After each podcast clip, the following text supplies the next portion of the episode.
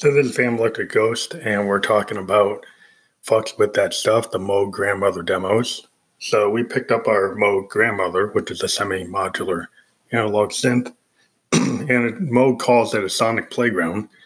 We've got it connected through a, um, a Eurorack solution from Arturia called the 6U, where we have our Moog Mother 32, which was our first uh, mother product for Moog, and our Moog drum machine, the drummer from another mother.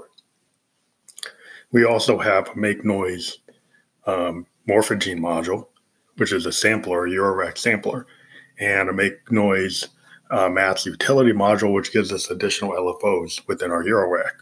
we also have a Pittsburgh modular um, mixer that allows you to take voltage controlled amplifier VCA signals from all the VCAs within the Eurorack uh, and mix them uh, with dials before they actually go out of the system. We have our Eurorack uh, and modular synth going into a system uh, MX1 mixer, performance mixer from Roland, where we also then have that routed into a digital recorder from Zoom, a Zoom R24. So that's how we do our hardware recording without a DAW. So what this episode is, an example of uh, how we actually develop songs. So we had a uh, an actual Facebook Live session, and we came up with some ideas. and it was you know it was like an hour long uh, performance, and you know within these hour long performances, a lot of times we get new ideas from our jam session or live jam session. So within that fifty five minute uh, performance, we found uh, a snippet about like five minute snippet at 55 minutes that we liked the groove we started playing with what we call in that groove. Uh, we called it multiple names. We called it analog time division.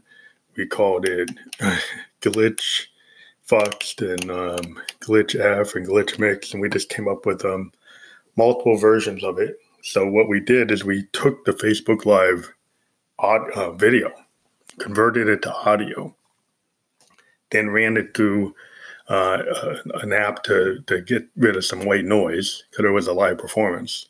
Then we ran it into beautiful audio to, to boost um, the low pass filter on it and do a low shelf to kind of boost signals and get rid of hiss along with the, the audio fix that we used. Then we also ran through LANDR. Then we actually um, we actually took a um, an iPhone took the SoundCloud version of the song, brought it back into uh, our Eurorack through the Morphagene and sampled it.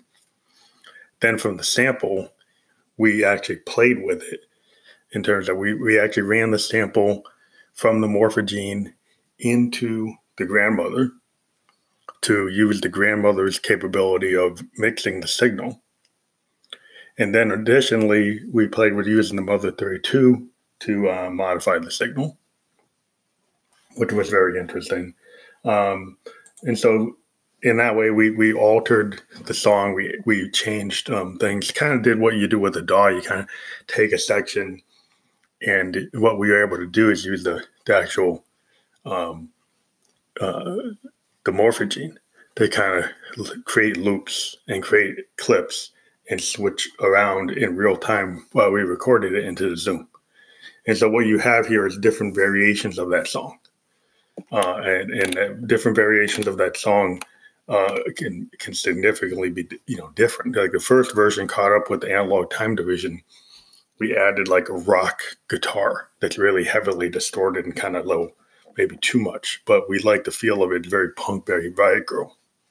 Another version of the song, analog time division, uh, is us the first experiment with the morphagene. It's very much uh, the morphagene is a focus. We did a lot of changes, but maybe it's not as musical as it could be. Uh, it's very experimental. Then we use the Eruptus glitched Fox is a little bit of a, another morphagene example.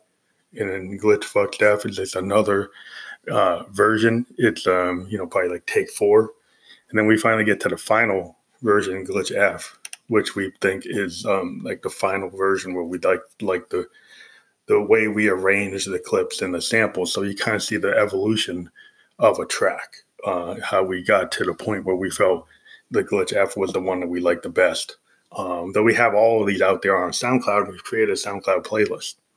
In addition, we've actually become a member of a new collective um, uh, out there on the net, and uh, we're going to probably like advertise them a little bit.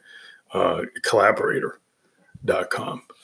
So at collaborator.com, we put a bunch of our songs, and it allows you to um, put your songs up and potentially get put onto um, mixtapes and collections, and actually work with other artists and charge for that.